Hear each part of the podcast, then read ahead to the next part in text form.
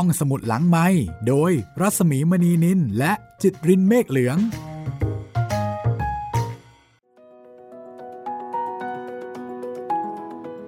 สวัสดีค่ะต้อนรับคุณผู้ฟังเข้าสู่ห้องสมุดหลังไม้และไผ่แดงค่ะ สวัสดีคุณจิตริน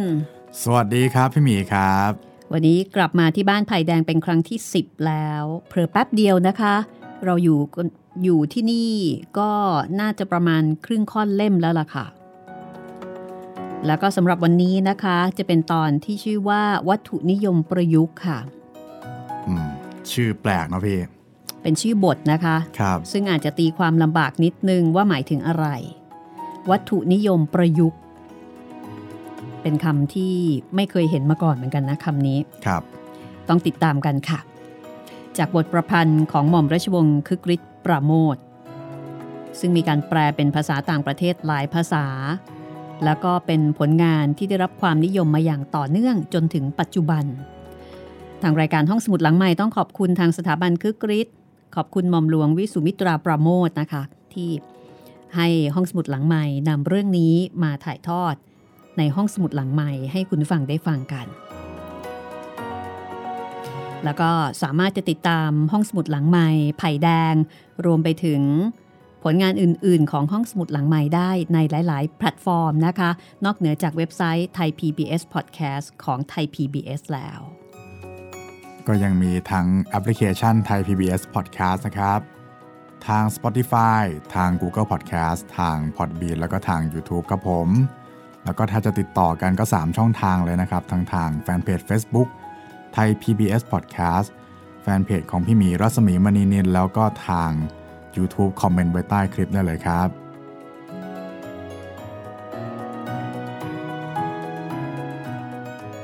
เอาละค่ะ ถ้าพร้อมแล้วเราเข้าไปที่บ้านไผ่แดงกันเลยนะคะ กับตอนที่ชื่อว่า วัตถุนิยมประยุกต์ค่ะ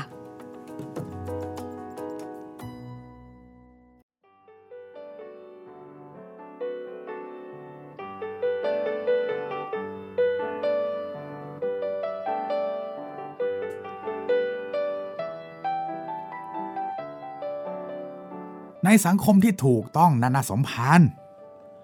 การขโมยหรือจารกรรมนั้นจะไม่มีเลย แก่นแก่นกำจรพูดขึ้นอย่างหนักแน่นกับสมภารกลางในวันหนึ่ง นั่นสิแกวน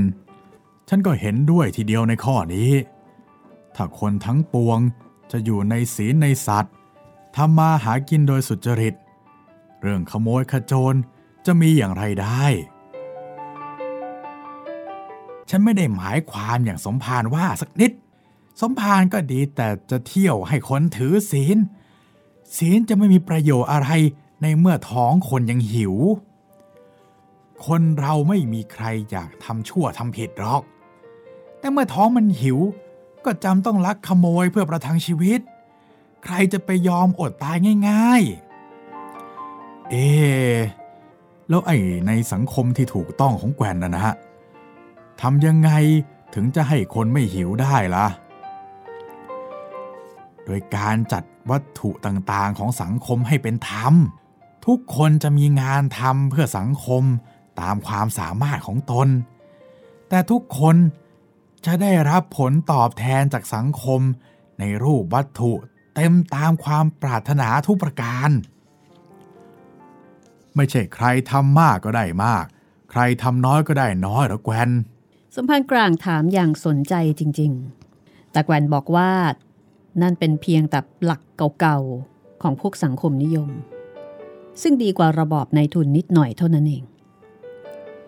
ในสังคมใหม่ ในระบอบชีวิตแผนใหม่ จะไม่มีปัญหาเรื่องทำงานมากหรืองานน้อย จะไม่มีการแบ่งชั้นวันนะว่าใครทำงานด้วยกำลังกาย หรือใครทำงานด้วยสมองอีกต่อไป จะไม่มีชาวนา หรือในช่างวิศวกรรม ทุกคนจะเป็นคนทำงานเพื่อสังคม ในฐานะที่เท่าเทียมกันทั้งหมด ในระบอบนั้นจะไม่มีการแบ่งแยกระหว่างกสิกรรม หรืออุตสาหกรรม สมภารกลางได้ฟังแก่นอธิบาย ก็บอกว่าที่ผ่านมา เคยได้ยินใครเขาเรียกว่ากะอุภากรรม ยังอดนึกขำไม่ได้ ฟังดูราวกับมะพร้าวทั้งทลาย สมภารเนี่ยพูดเป็นเล่น ในระบอบนั้น วัตถุทุกอย่างเป็นของส่วนรวม ทุกคนจะได้รับส่วนแบ่งตามความต้องการ จะพอแล้วแกวนพอแน่ เพราะในระบอบนั้น ระดับแห่งความรู้ความชำนาญในกิจการทุกอย่าง จะสูงจนมีวัตถุเหลือใช้ซะอีก ถ้าเผื่อทุกคนทำงานมากบ้างน้อยบ้าง แต่ได้ผลตอบแทนเท่ากัน คนจะไม่พากันขี้เกียจหลังยาวไปหมดแล้วแกวนสมภารกลางก็ซักต่ออย่างไม่แน่ใจ อยากจะหาความรู้เพิ่มเติม ในชีวิตแผนใหม่ การทำงานจะไม่เป็นแต่เพียงหนทางหากินเช่นในระบอบนายทุนอีกต่อไป แต่การทำงานจะเป็นความปรารถนาอย่างเดียวในชีวิตคน ก็ดีหรอกแกวนแต่ดูดูๆไปแล้วก็คล้ายๆ กับมดคล้ายปลวก ไม่น่าอยู่เสียเลย สมภารก็ต้องพูดอย่างนั้นเป็นธรรมดา แต่ก็ช่างเถอะ สมภารมีลัทธิบังคับให้ต้องเชื่อถืออย่างนั้น ฉันอยากอธิบายให้สมภารเห็นหลักสำคัญเรื่องการคดโกงทุจริต เรื่องการปล้นสะดมและลักขโมย ว่ามีเหตุมาจากวัตถุทั้งนั้น เมื่อจัดวัตถุในทางที่ผิด ไม่มีการแบ่งสรรปันส่วนให้พอด้วยความเป็นธรรม คนก็ต้องลักขโมยกันกิน ถ้าทุกคนมีวัตถุพอตามความปรารถนาแล้ว การลักขโมยจะไม่เกิดขึ้นเลย หน้าที่ของสมภารก็หมดความจำเป็น คนไม่ต้องฟังเทศ ไม่ต้องรับศีลก็ดีเอง ใครจะไปอยากทำผิด ฉันก็อยากเชื่อแกวนอยู่เหมือนกันนะ แต่ฉันมันยังมีอะไรไข้เขวอยู่มาก ต้องลองคิดดูก่อน อย่างนั้นจึงจะเรียกได้ว่าปัญญาชนที่แท้ เราต้องใช้ปัญญา คบคิดปัญหาต่างๆของสังคม ให้แลเห็นเหตุผล ไม่ใช่แต่เชื่อถืองมงายไปตามคำสั่งสอนของคนโบราณ วันนั้นแกว่นลงเรือกลับไปบ้านด้วยความพอใจ ว่าสมภารกลาง สหายเก่าของเขา เริ่มจะแลเห็นแสงสว่างแห่งชีวิตแผนใหม่ของเขาบ้างแล้ว ความพยายามของเขาที่จะให้คนในไผ่แดงได้แลเห็น ได้ยอมรับความจริง ดูจะมีท่าว่าแลเห็นผลสำเร็จอยู่รำไรแต่แกว่นมิได้อยู่ดูขณะที่สมภารกลางเดินกลับขึ้นกุฏิแล้วก็บ่นพึมพำอยู่คนเดียวว่า ชีวิตแผนใหม่ วัตถุ วัตถุ อะไรอะไรก็อยู่ที่วัตถุ การทำงานเป็นความปรารถนาอย่างเดียวในชีวิตมนุษย์ทุยแกวนเอ้ยไอ้แกวนวันหนึ่งวันหนึ่งกูไม่เห็นมึงทำอะไรนักหนา ดีแต่พูดเรื่องวิมานในอากาศของเอง อื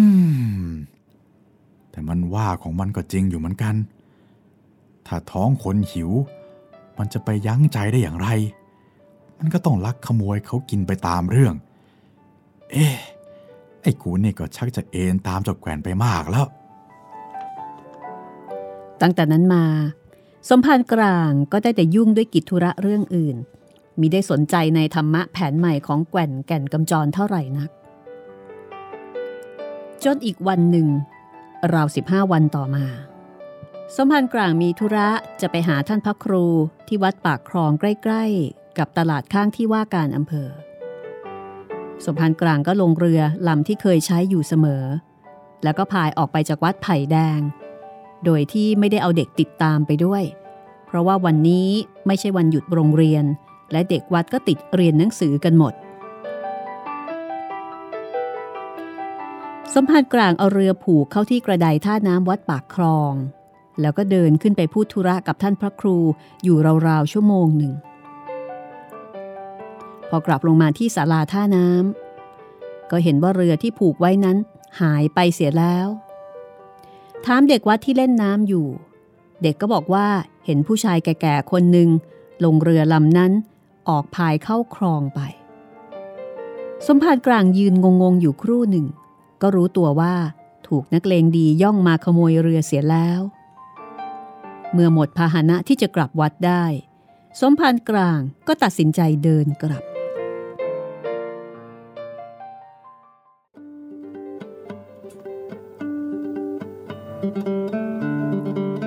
ขณะนั้นเป็นหน้าแล้ง สมพันธ์กลาง ออกเดิน กลับวัด ถ้าเดินออกหลังวัด แล้วผ่านตลาดตัดทุ่งตรงไป ก็จะถึงไผ่แดงโดยไม่ช้านัก และก่อนจะถึงไผ่แดงนั้น มีทางเดินเลียบริมคลอง ซึ่งมีต้นมะพร้าวขึ้นพอเป็นร่มไม่ร้อน ถึงแม้ว่าเดินเลียบริมคลอง จะช้ากว่าเดินทางลัดโดยตลอดสักหน่อย แต่สมภารกลางก็ตัดสินใจเลือกเอาทางนี้มากกว่า เพราะว่าตอนนั้นเป็นเวลาราวๆบ่ายสามโมง แดดกำลังร้อนจัด เมื่อได้ตัดสินใจดังนี้แล้ว สมภารกลางก็มิได้รีรอพูดจากับใครเรื่องเรือหายให้เสียเวลา รีบออกทางหลังวัด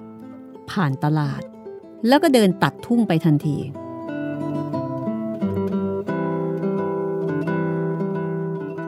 สมภารกลางรีบเดินโดยเร็ว เพราะว่าจะรีบหลบแดด เดินมาพักใหญ่ ๆ พอเหงื่อชุ่มสบงจีวร ก็แลเห็นทิวต้นมะพร้าวริมคลองอยู่ข้างหน้า สมภารกลางเปลี่ยนทิศทางเดินหลบแดดเข้าหาทิวไม้นั้น พอถึงริมคลองแล้ว สมภารกลางก็ลดฝีเท้าให้ช้าลงกว่าเดิม เพื่อระบายความร้อนออกจากตัวเสียบ้าง เดินเรื่อยๆมาอีกราวๆครึ่งชั่วโมง ก็แลเห็นเรือของสมภารจอดอยู่ริมตลิ่งข้างหน้า ใครก็ตาม ที่เอาเรือของสมภารกลางมาจากวัดปากคลอง ได้เอาเรือนั้นมาผูกทิ้งไว้กับต้นมะพร้าวต้นหนึ่งที่ขึ้นอยู่ริมคลองนั้น อารามดีใจที่ได้ของหายคืนโดยไม่ได้คาดไว้ สมภารกลางก็รีบสาวเท้าเข้าไปดูให้แน่ใจว่า เรือลำนั้นเป็นเรือของตนใช่หรือไม่ ยิ่งเดินเข้าไปใกล้ สมภารกลางก็ยิ่งจำได้แน่นอน ว่าเรือลำนั้นเป็นของตน ไม่มีที่จะต้องสงสัยเลย ขณะที่กำลังยืนดูเรือลำนั้นอยู่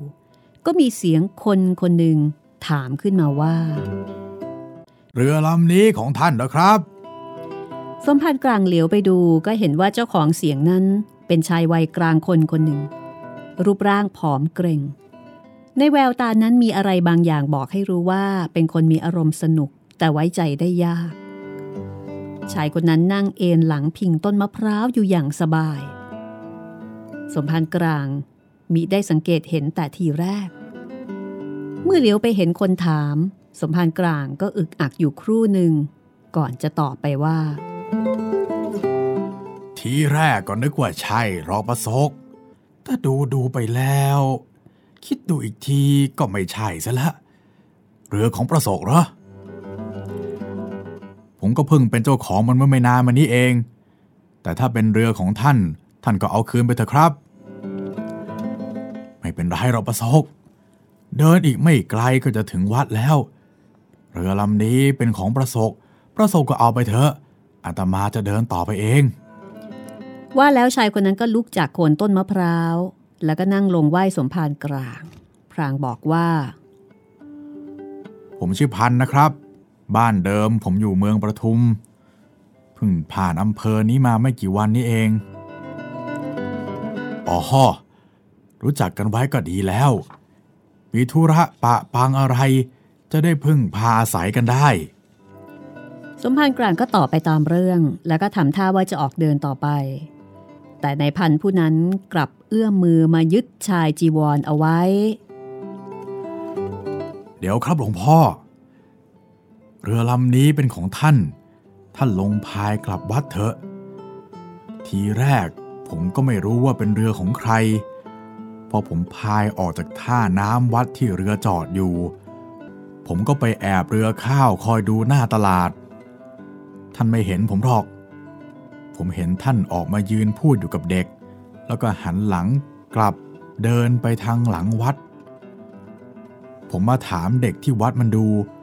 ก็ได้ความว่าเป็นเรือของท่าน แล้วท่านเป็นสมภารวัดไผ่แดงคลองนี้ ผมก็รีบจ้ำมาดักคอยท่านอยู่ก่อน จะได้คืนเรือให้ท่านไป ในขณะนั้น ดูเหมือนว่าสมภารกลางจะแว่วได้ยินเสียงแกว่นแก่นกำจร ที่พูดอยู่ที่หูว่า วัตถุนะสมภาร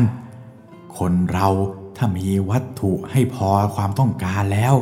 ก็ไม่อยากลักใครขโมยใครหรอก สมภารกลางนึกถึงคำพูดของนายแกว่น ก็บอกกับนายพันออกไปว่าในพันไอเรื่องเรือเนี่ยอย่าวิตกเลย ที่วัดก็ยังมีอีกลำหนึ่งพอใช้ได้ เมื่อในพันอยากได้เรือลำนี้ก็เอาไปเถอะ ฉันไม่ติดใจหรอก ไม่ละครับ ผมจะเป็นคนอย่างไรก็ช่างผมเถอะ แต่ของพระของสงฆ์ผมไม่เอา ผมมีเว้นเหมือนกัน อืม ก็ขอบใจละในพัน แล้วนี่ในพันจะไปทางไหนล่ะ บ้านช่องก็มี จะไม่กลับเหรอ ไม่เป็นไรหรอกครับ ท่านอย่าห่วงผมเลย ผมก็ไปของผมตามเรื่อง บ้านช่องก็ยังไม่กลับละครับนายพันนายพันทำมาหากินอะไรบ้าง แต่ก่อนผมเคยต่อเรือขายครับ แต่ทำไปทำไปมันก็ขาดทุนเลยไม่ต่อไม่แต่มันละ เที่ยวหาเรือที่คนอื่นเขาต่อแล้วมาขายดีกว่า อืม ก็ชอบกล นายพันพายเรือไปส่งฉันที่วัดก่อนดีกว่า แล้วถ้ายังไม่มีอะไรจะทำก็อยู่กับฉันที่วัดไปก่อนก็ได้ ฮะ ผมยังไม่ถึงเพียงนั้นหรอกครับท่านสมภารยังไม่ต้องนอนสาราวัดพึ่งข้าวพระกินหรอกครับ เอาใครว่าอย่างนั้นเล่าในพัน ฉันคิดจะให้ในพันเนี่ยทำงานช่วยฉันแล้วไม่ว่า ชาวบ้านเขาช่วยกันออกเงินทำบุญ ให้ฉันซ่อมหอระฆังที่วัด เพราะมันโงนเงนน่ากลัว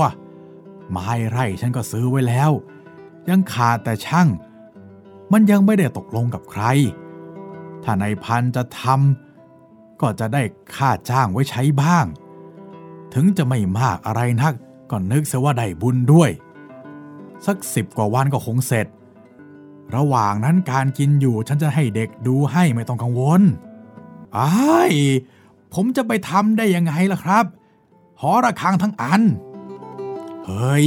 มันจะไปยากง่ายอะไร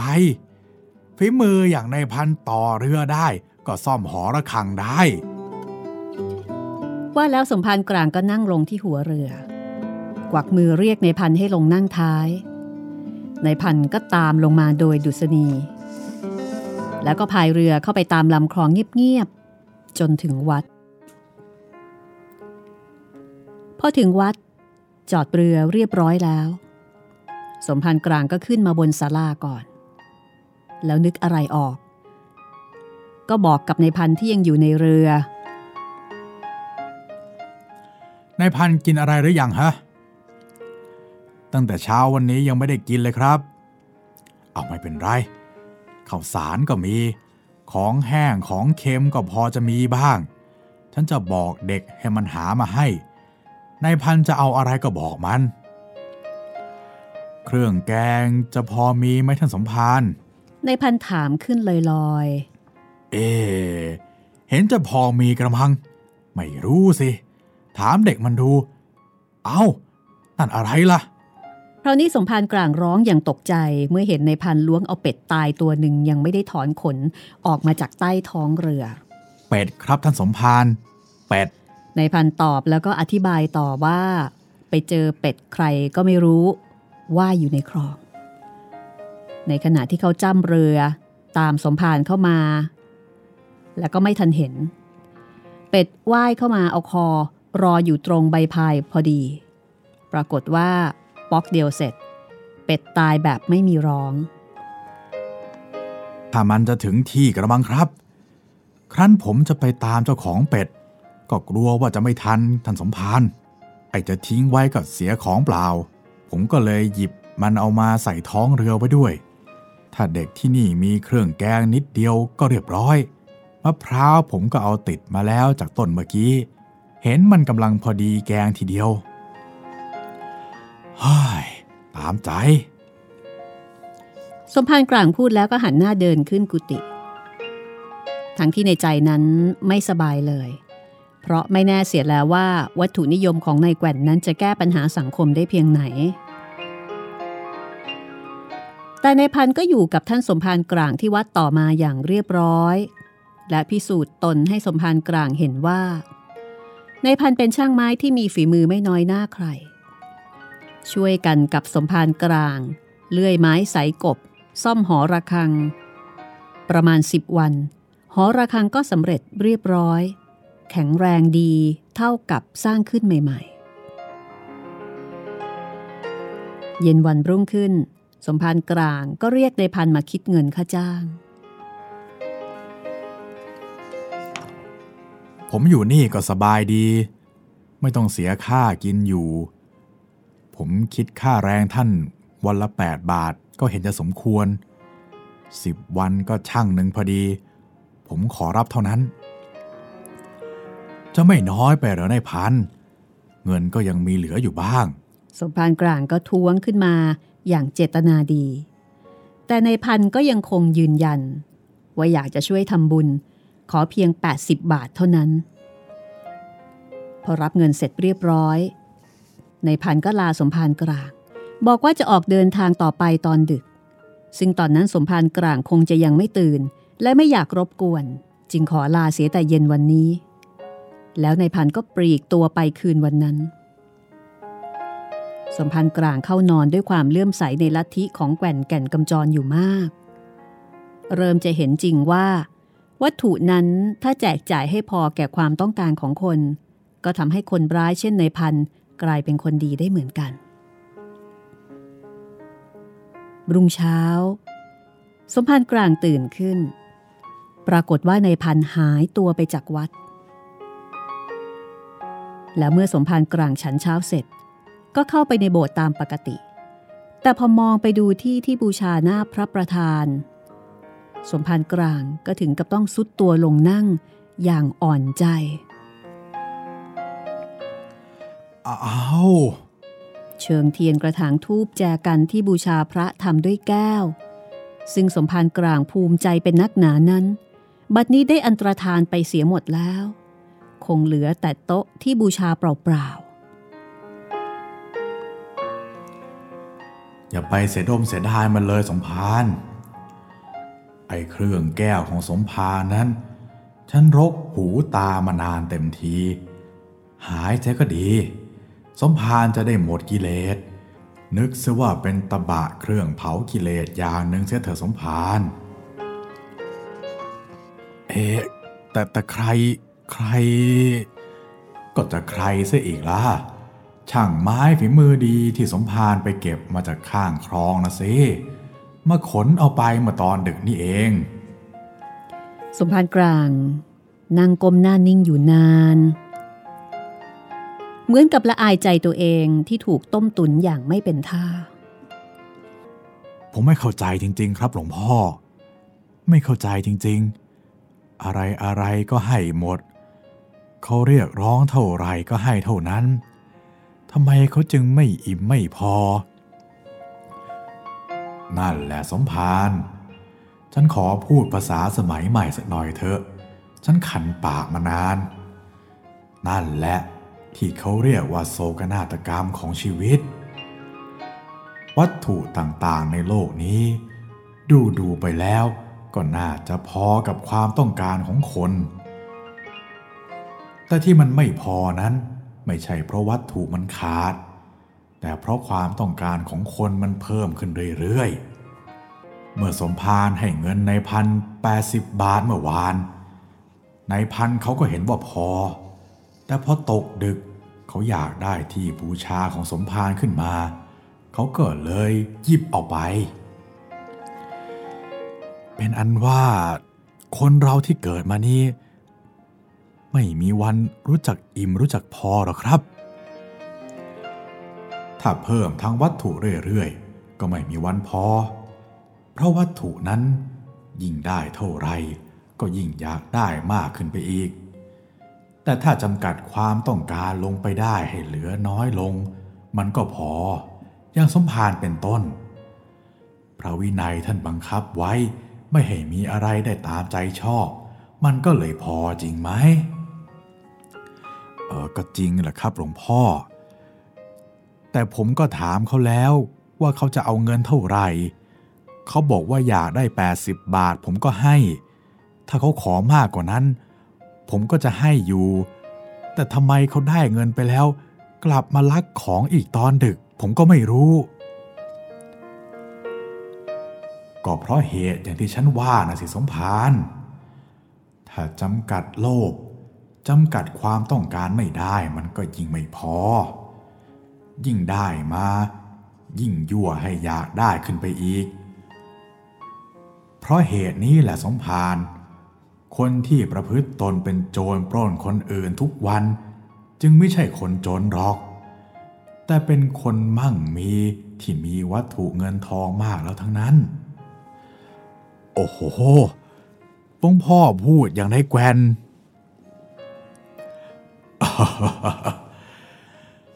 แสงสว่างแห่งธรรมที่พวยพุ่งออกจากองค์พระพุทธเจ้านั้น เป็นฉับพันรังสี นี่สมภารในหกสีนั้นมีแดงอยู่ด้วยสีหนึ่ง เมื่อถึงตอนนี้สมภารกลางก็มีคำถามสงสัยอยู่ในใจ ก็เลยเอ่ยถามหลวงพ่อพระประธานไปว่าทำไมเมื่อตอนที่นายพันลักเรือมา แล้วสมภารกลางไปพบเข้า บอกให้เขาเอาเรือไปแล้ว แต่นายพันกลับไม่เอา สหายกลาง ทุกคน ก็อยากเป็นคนดีด้วยกันทั้งนั้น แต่ในตัวทุกคนมีทั้งกำลังความดีและความชั่วต่อสู้กันตลอดไป เหมือนนิวตรอนและอิเล็กตรอนวิ่งไล่กันอยู่รอบๆในปรมาณูบางทีความดีมันก็ปรากฏออกมาได้เป็นครั้งคราว อะไรครับ ไอ้ตรอนตรอนปรมาณูอะไรนั่นนะ เออ ช่างมันเถอะสมภารฉันไม่บอกสมภารละบอกไปเดี๋ยวสมภารเอาไปทำลูกระเบิดเล่น จะล้มตายไปตามๆกัน สมภารรู้ไว้ว่า ในตัวคนนั้นมันมีดีมีชั่วสลับกันไปก็พอ รู้แล้วทำอย่างไรต่อไปล่ะครับอ้าวก็จะได้คอยดึงความดีออกจากตัวคนให้มากกว่าความชั่ว เที่ยวสั่งสอนคนไป เที่ยวเทศไป เที่ยวให้ศีลไป เที่ยวสวดพระปริตไป เป็นอันว่าผมไม่มีวันหมดหน้าที่สินะครับ หลวงพ่อ ไม่มีวันหมดหรอกสมภารตราบใดในโลกนี้ยังเป็นโลก มนุษย์ยังเป็นมนุษย์ หน้าที่ของสมภารจะยังเป็นของจำเป็นอยู่เสมอ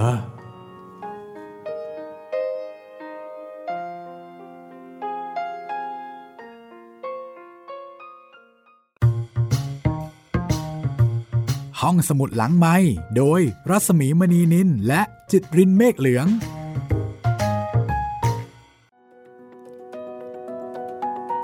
สรุปว่าในพันนั้นก็ซิลของไปอยู่ดี ครับ ทั้งทั้งๆที่ตอนแรกเนี่ย ก็ดูเหมือนว่าจะดีแล้วนะมัจกบใจแล้วคืนเรือ บอกว่าของพระของเจ้านี่ไม่ยุ่ง ครับอ๋อ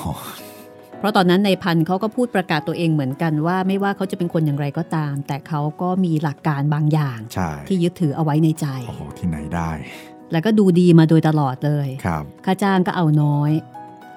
เพราะว่าคิดดูแล้วสมภารกลางก็ดูแลตัวเองดีอยู่ครับ แต่ในที่สุดนะคะก็ก็ไม่กลายเป็นอะไรนะโศกนาฏกรรม ไม่รู้แกมาเปลี่ยนใจตอนไหน หรือว่าแกตั้งใจไว้แต่แรกก็ไม่รู้ ก็ไม่รู้หรือว่าความชั่วในจิตใจจะเอาชนะความดีที่หลวงพ่อพระประธานบอกว่าเนี่ยคนเราก็แบบนี้แหละ มันก็ต่อสู้กันอยู่ตลอดเวลาขึ้นอยู่กับว่า เวลาไหนฝ่ายไหนชนะสำหรับช่วงต่อไปนะคะ จะเป็นบทที่ชื่อว่า สารสีแดงค่ะอื้อหือกลับมาเรื่องสีแดงสีแดงอีกแล้ว สีแดงในที่นี้จะหมายถึงอะไรนะคะ หมายถึงบ้านไผ่แดงที่มีสีแดงหรือเปล่า เดี๋ยวกลับมาติดตามกันต่อค่ะ ก็ถ้าเกิดว่าชอบฟังไผ่แดงนะคะ ก็อย่าลืมบอกต่อแล้วก็แชร์กันต่อได้เลยค่ะ ครับผม แชร์กันต่อได้หลากหลายช่องทางนะครับ ชอบทางไหนฟังทางไหนก็แชร์ได้เลยทั้งทางเว็บไซต์ แล้วก็แอปพลิเคชันของไทย PBS Podcast ทาง Spotify ทาง Google Podcast ทาง Podbean แล้วก็ทาง YouTube นะครับ เอาละค่ะ เดี๋ยวเราไปกันต่อเลยนะคะ กับสารสีแดง กับความหมายของสีแดง ในแง่มุมนี้นะคะ ว่าจะหมายถึงอะไร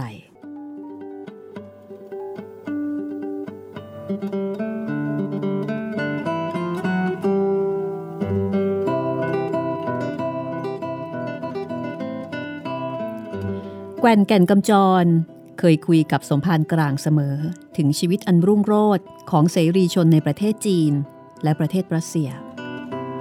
บางทีเขาก็เก็บเอาบทความจากหนังสือพิมพ์ ที่วิจารณ์ผลงานของประชาธิปไตยแผนใหม่ในประเทศจีน มาให้สมภารกลางอ่าน แล้วก็ชี้แจงถึงการกระทำที่ควบคุมธรรมชาติได้เด็ดขาด เป็นต้นว่า การควบคุมน้ำท่วม การสร้างกำแพงกั้นลมใต้ฝุ่น บางครั้งในแกว่นก็มีสมุดเอกสารเล็กๆ มีภาพและคำอธิบายถึงชีวิตอันน่ารื่นรมของคนงานในรัสเซียมาให้สมภารดู สมภารก็รับดูรับฟังโดยดุษณี ไม่พยายามขัดคอให้เป็นเรื่องวิวาทกันขึ้นเปล่าๆ แต่แล้ววันหนึ่ง แก่นแก่นกำจรก็พูดขึ้นอย่างฝันๆว่า จริง ๆนะท่านสมพานบางเวลาฉันรู้สึกว่าโลกเรานี่แคบลงทุกที เมื่อฉันเป็นเด็กๆ ฉันนึกว่าโลกมนุษย์เรามีแต่ไผ่แดง แล้วพอฉันไปเรียนที่กรุงเทพ ฉันก็เห็นโลกกว้างออกไปอีก ที่กรุงเทพ ฉันรู้จักประเทศรัสเซีย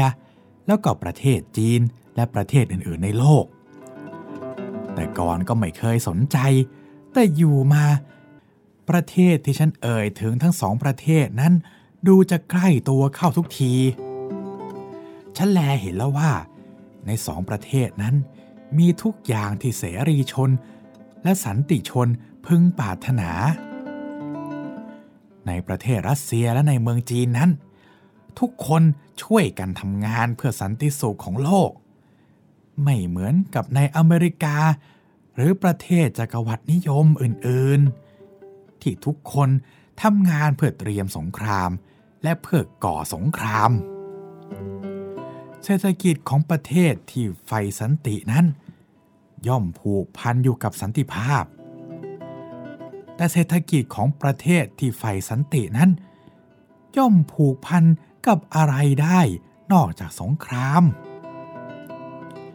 ในรัสเซียและในจีนแดงเท่านั้น ที่แรงงานได้รับความยกย่อง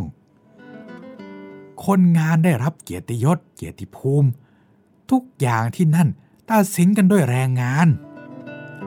ไม่ได้ตัดสินกันด้วยชาติกำเนิด ไม่ได้ถือเอาอำนาจ หรืออิทธิพลเป็นใหญ่ และข้อสำคัญนั้น ทรัพย์สมบัติและความมั่งมี ไม่ได้เข้ามาเกี่ยวข้องถึงฐานะ และความสัมพันธ์ระหว่างบุคคลในสังคมเลย ฉันอยากให้เมืองไทยเป็นอย่างนั้นบ้าง แต่ชาติทั้งชาติคงไม่ได้เห็น ยังอยู่อีกไกลนัก นี่สมพานฟังฉันพูดอย่างนี้แล้วเบื่อบ้างไหม เบื่อจังแกวนเบื่อจะขาดใจเสียให้ได้ แต่แกวนพูดไปเถอะ ฉันทนฟังได้ เพราะถ้าแกวนไปพูดกับคนอื่นอย่างนี้ เป็นถูกโปลิสจับแน่ๆ พูดกับฉันดีกว่า ปลอดภัยดี เอาละว่าไป เป็นอันว่าเมืองไทยของเรานั้น ไม่ดีไม่น่าอยู่เสียแล้ว สู่เมืองจีนเมืองรัสเซียไม่ได้ แกวนนอนเอนหลัง พิงเสาศาลาท่าน้ำวัดที่นั่งคุยกันอยู่ แล้วก็หลับตาลงอย่างอ่อนใจ เมืองไทยเรามีดีทุกอย่างสมพานแต่ความดีของเมืองไทยกำลังจะหมดไปทุกวันด้วยอิทธิพลตะวันตกที่เต็มไปด้วยการมารมอันร้อนแรง ด้วยวิวัฒนาการของระบอบนายทุนที่ทำให้เกิดการขูดรีด การทำนาบนหลังคน และด้วยอำนาจเงินของนักค้าสงคราม ที่ผลักดันเศรษฐกิจของประเทศไปสู่ความหายนะกวนพูดราวกับบทความหนังสือพิมพ์ ฉันฟังไม่ออกหรอก แต่ฉันยังไม่ค่อยเชื่อว่าบ้านอื่นเมืองอื่น มันจะดีกว่าเมืองไทยไปได้อย่างไรนักหนา ตะแปะขายใบชาก็เคยเล่าให้ฉันฟังว่าเมืองจีนนั้น อดจะแย่ไป แกถึงต้องมาหากินเมืองไทย ส่วนไอ้เมืองรัสเซียนั่น ฉันก็ยังไม่เคยพบใครที่เคยไป รู้แต่ว่าเป็นเมืองฝรั่ง พอรู้เท่านั้นฉันก็หนาวเสียแล้ว เมืองจีนนั้นไม่อดอีกต่อไปแล้วสมภารส่วนรัสเซียนั้นถึงจะหนาวตามธรรมชาติ แต่ก็อบอุ่นไปด้วยพระดอนภาพ ก็ตามใจ ฉันไม่รู้จะเอาอะไรมาเถียงกับแกวนได้ เพราะว่าไม่เคยเห็น สมภารอย่าหาว่าฉันเป็นคนละเมอเพ้อฝันเลย แต่ฉันนึกถึงอยู่เสมอว่า วันหนึ่งฉันจะได้ไปเห็นสิ่งเหล่านั้นด้วยตนเอง ได้ไปสู่แสงสว่างแห่งประชาธิปไตยแผนใหม่ สู่อ้อมแขนอันอบอุ่นของเพื่อนคนงานอันมีเกียรติในประเทศเหล่านั้น และบางที ฉันจะได้ความรู้เพิ่มเติม ได้ทัศนะอันกว้างขวาง ที่จะกลับมาดำเนินงานตามอุดมการของฉันต่อไป อย่าไปนึกให้มันมากไปเลยแกวนคนอย่างเราใครเล่าจะส่งไปเที่ยวเมืองนอก ฉันเห็นเขาส่งแต่ผู้แทน สมภารในพึ่งประมาท ที่ไหนมีเจตนาอันบริสุทธิ์ ที่นั่นจงมีความสำเร็จ บางทีสักวันหนึ่ง ใครจะไปรู้ ฉันอาจได้ไปจริง ๆ ก็ได้ คุยมาถึงตรงนี้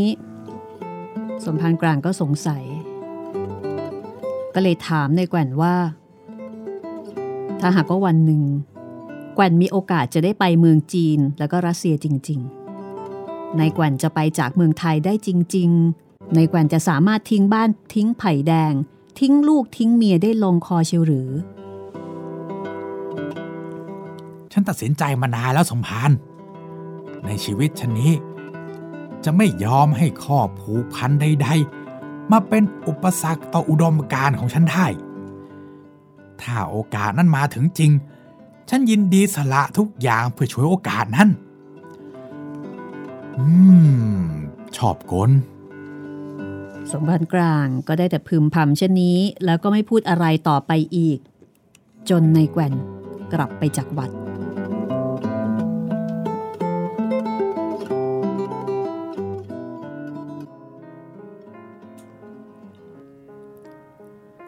อีกสองสาวันต่อมา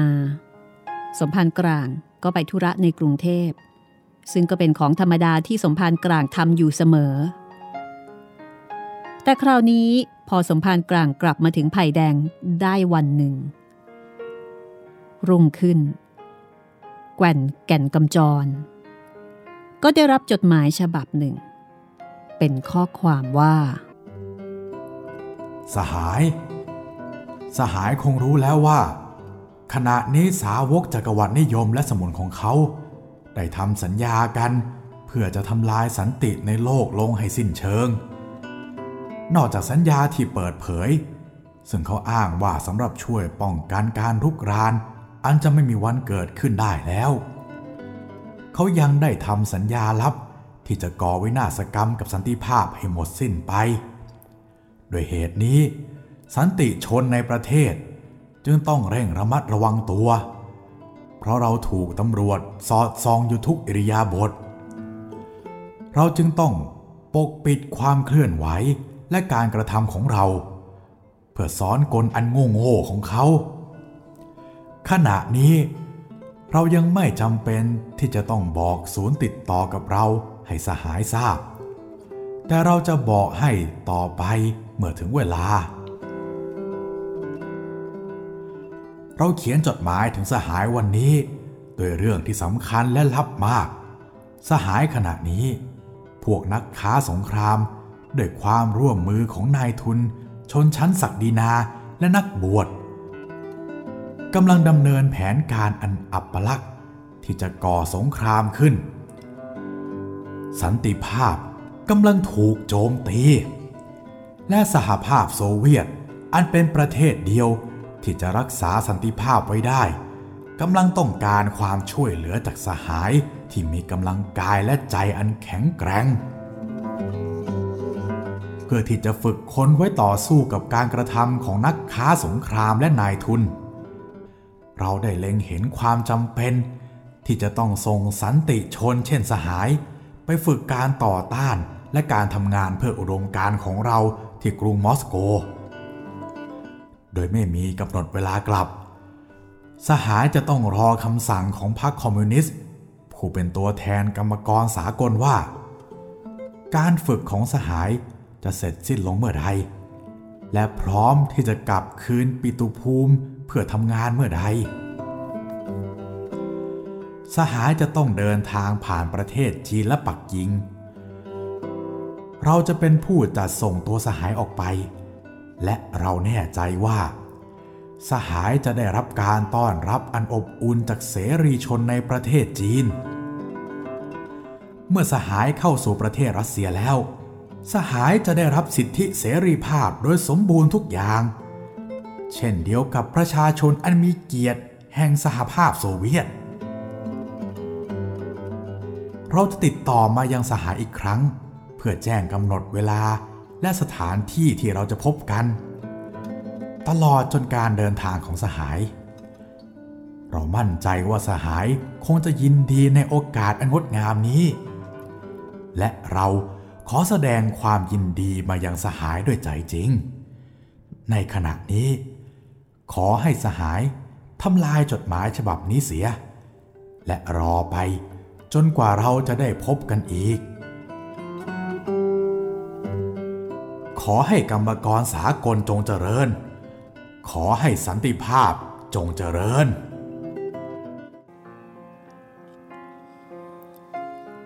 แกวนแก่นกำจรอ่านจดหมายนั้นจบแล้ว ก็กำจดหมายนั้นไว้แน่นในมือ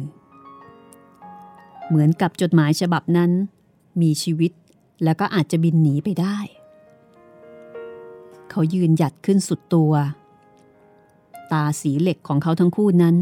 มีประกายอันสุกใส เวลาของเขามาถึงแล้ว เจตนาอันบริสุทธิ์ของเขาที่มีต่ออุดมการได้มีผู้รู้เห็นและก็รับรอง เขาจะได้เป็นตัวแทนของแรงงานแห่งเมืองไทย ออกไปในโลกสันติภาพอันไพศาล เขาจะได้สมาคมอย่างเปิดเผย กับคนที่มีอุดมการเช่นเดียวกับเขา ในที่นั้นไม่มีอะไรที่จะต้องเกรงกลัวเเขาจะเป็นตัวของเขาเองได้โดยสมบูรณ์ แน่ละ เขาจะต้องฉวยโอกาสนี้ เขาจะต้องออกเดินทางตามคำเชื้อเชิญของสหาย ผู้เต็มไปด้วยพาราดอนภาพ พี่แกวนกับข้าวเสร็จแล้ว มากินข้าวซะเถิด เดี๋ยวแกงจะเย็น เสียงสร้อยภรรยาของเขาพูดขึ้นใกล้ ๆตัวทำให้เขาตื่นจากผวัง และกลับคืนเข้าสู่สภาพแวดล้อมที่เขาเคยชินอยู่อีกครั้งหนึ่ง ข้าวมื้อนั้น มีความหมายพิเศษสำหรับแก่นเป็นอย่างยิ่ง เขากินข้าวไปใจก็นึกไป แกงต้มโครงร้อนๆฝีมือของสร้อยนี้ สดคล่องคอดีแท้ ไม่เลวเลย คงจะต้องกินเผื่อเอาไว้สักหน่อย เพราะบางทีต่อไปเขาอาจจะไม่ได้กินอีกนาน อีกชามที่วางอยู่นั่น ก็ผัดผักบุ้งตีน้ำมันอย่างที่แกว่นชอบ แล้วนั่นก็ น้ำพริกผักต้ม ข้าวร้อนๆกำลังเป็นควัน ข้าวทุกเมล็ดกับทุกคำที่แกว่นหยิบเข้าปาก ดูเหมือนจะเตือนใจให้คิดถึงความอบอุ่นและความสุขที่เขาเคยได้รับอยู่ในบ้านของเขาเอง เขาเหลือบดูสร้อย ผู้นั่งกินข้าวอยู่ข้างตัวเขาอย่างผาสุก เพราะว่าสร้อยยังไม่รู้ว่าอะไรจะเกิดขึ้น เขาอาจจะต้องจากสร้อยไปโดยไม่ได้ร่ำลา หรือบอกให้รู้ว่าเขาจะไปไหน และสร้อยจะต้องวิตกทุกข์ร้อนกังวลถึงเขาสักเพียงใด แสงแดดอ่อนๆทอดเข้ามา บนนอกชานบ้าน เขามองออกไปเห็นยอดสโนที่ขึ้นอยู่ริมตลิ่งหน้าบ้านกำลังเอ็นน้อยๆ ไปตามสายลมที่โชยมาเบาๆ เสียงนกเขาขันครึ้มอยู่บนกิ่งต้นไม้ใหญ่หลังบ้าน ดินฟ้าอากาศ และสภาพแวดล้อมต่างๆนั้น ได้เคยอยู่กับเขามาด้วยความเคยชินและความรัก ดูไปแล้ว ชีวิตของแก่นก็ขึ้นอยู่กับสิ่งเหล่านี้ นี่เขากำลังจะจากไป พื่อโลกใหม่และชีวิตแผนใหม่ ที่เขายังไม่รู้จักดีละหรือ คิดมาถึงตรงนี้ ข้าวที่เคี้ยวอยู่ก็เริ่มจะฝืดคอสร้อย เจ้าแก้วมันไปไหนน่ะ ไม่เห็นมันมากินข้าวเลย ก็พี่แกว่นนะสิ ไปสอนให้มันปักเบ็ดตกปลาช่อน เดี๋ยวนี้พอเช้าขึ้นมาก็หายไปทุกวัน ไปเที่ยวดูเบ็ด กว่าจะกลับก็คงสาย ฉันเก็บกับข้าวเอาไว้ให้มันกินแล้วล่ะแกว่นเริ่มใจคอไม่สู้ดี เมื่อนึกถึงลูก เจ้าแก้วมันก็เด็กเต็มที เพิ่งจะสอนรู้สอนเรียน ถ้าพ่อของมันหายไปเฉยๆ มันจะนึกอย่างไร และอยู่ไปอย่างไร เขาเหลือบตาดูที่ฝาเรือน เห็นเสื้อแขนสั้นของเจ้าแก้ว ยังแขวนอยู่ที่ข้างฝา หนังสติ๊กอันหนึ่งโผล่แพรมออกมาจากกระเป๋าเสื้อ และสิ่งที่กระทบตาเขานั้น ก็ทำให้เขาถึงกับอิ่มข้าว แล้วก็ลงเรือไปวัดไผ่แดงในทันที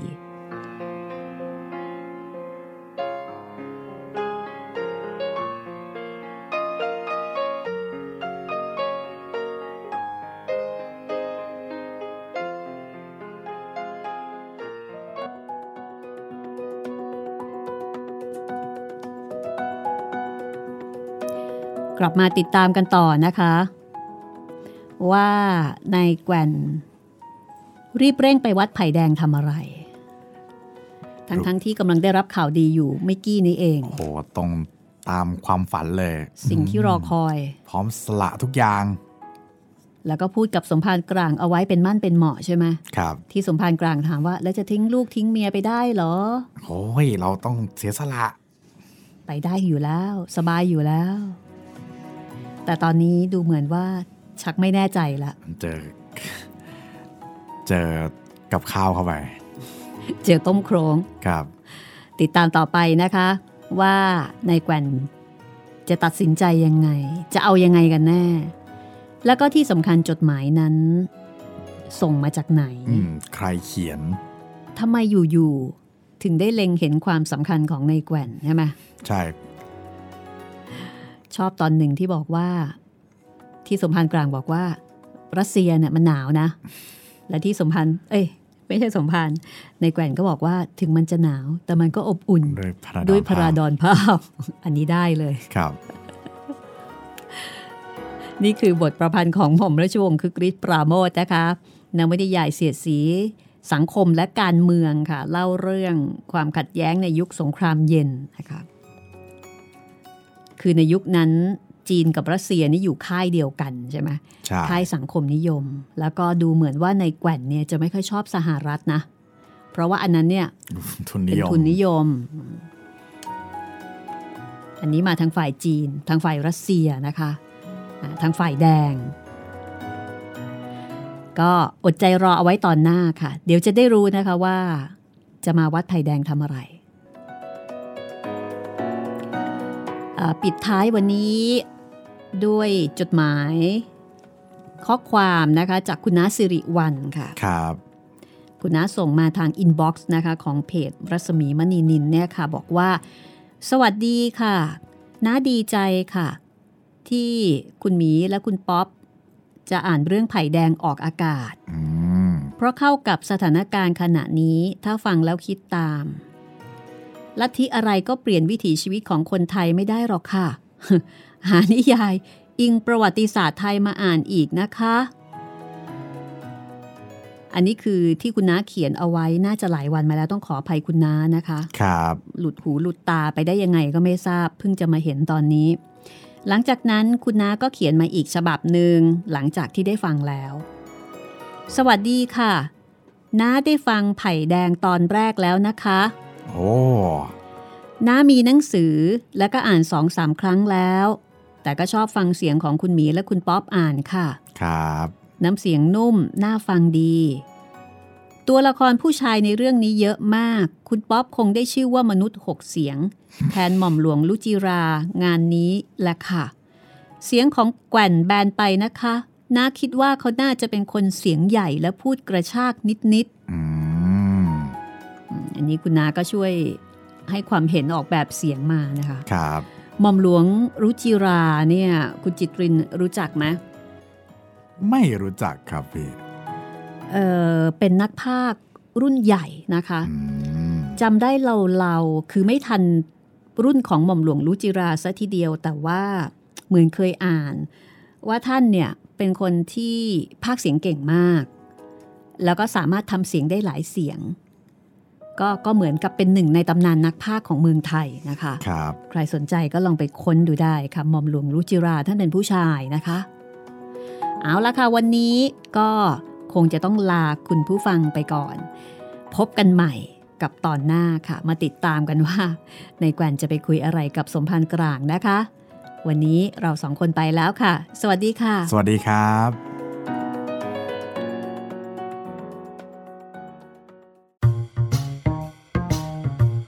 ห้องสมุดหลังไม้โดยรัสมีมณีนินและจิตรินเมฆเหลือง